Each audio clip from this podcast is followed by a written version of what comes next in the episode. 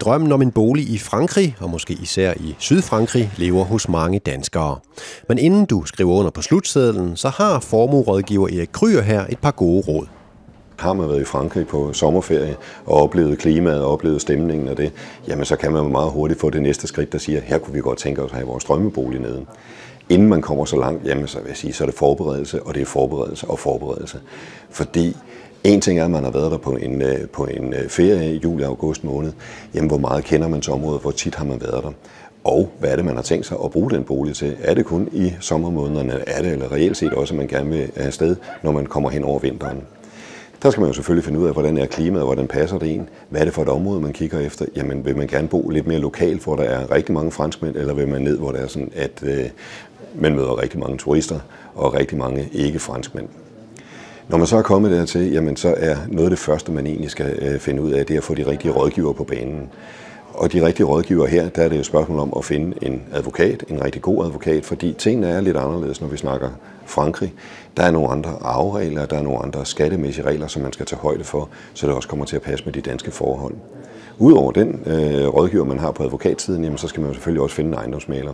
Og hvor man typisk herhjemme måske går på jagt først efter boligen, og så finder man ud af, jamen det var den ejendomsmaler, der havde den bolig til salg, så er det lidt anderledes, når vi taler Frankrig, fordi her kan du reelt set gå på jagt efter den ejendomsmaler, du har tillid til, den ejendomsmaler, der forstår de ønsker, du måtte have, fordi han kan stort set fremskaffe alle de boliger, der er til salg på markedet.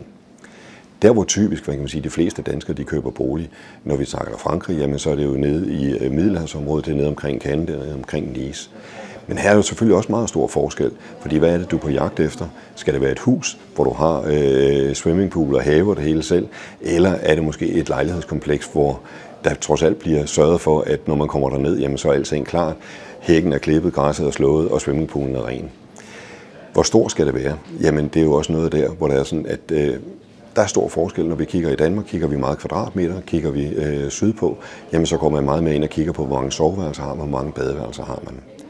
Man kan hurtigt blive meget, meget fristet af det varme klima i øh, juni, juli og august måned, øh, så man mener, jamen vi opholder os jo det meste af tiden ude på terrassen, så det er bare et spørgsmål om, den er så stor som muligt. Her vil jeg måske nok anbefale, at man trods alt kigger lidt på, at der også er plads inde i stuen, til man kan rykke ind, hvis man er dernede i januar og februar måned, hvor i hvert fald aftenerne og nætterne kan blive noget køligere.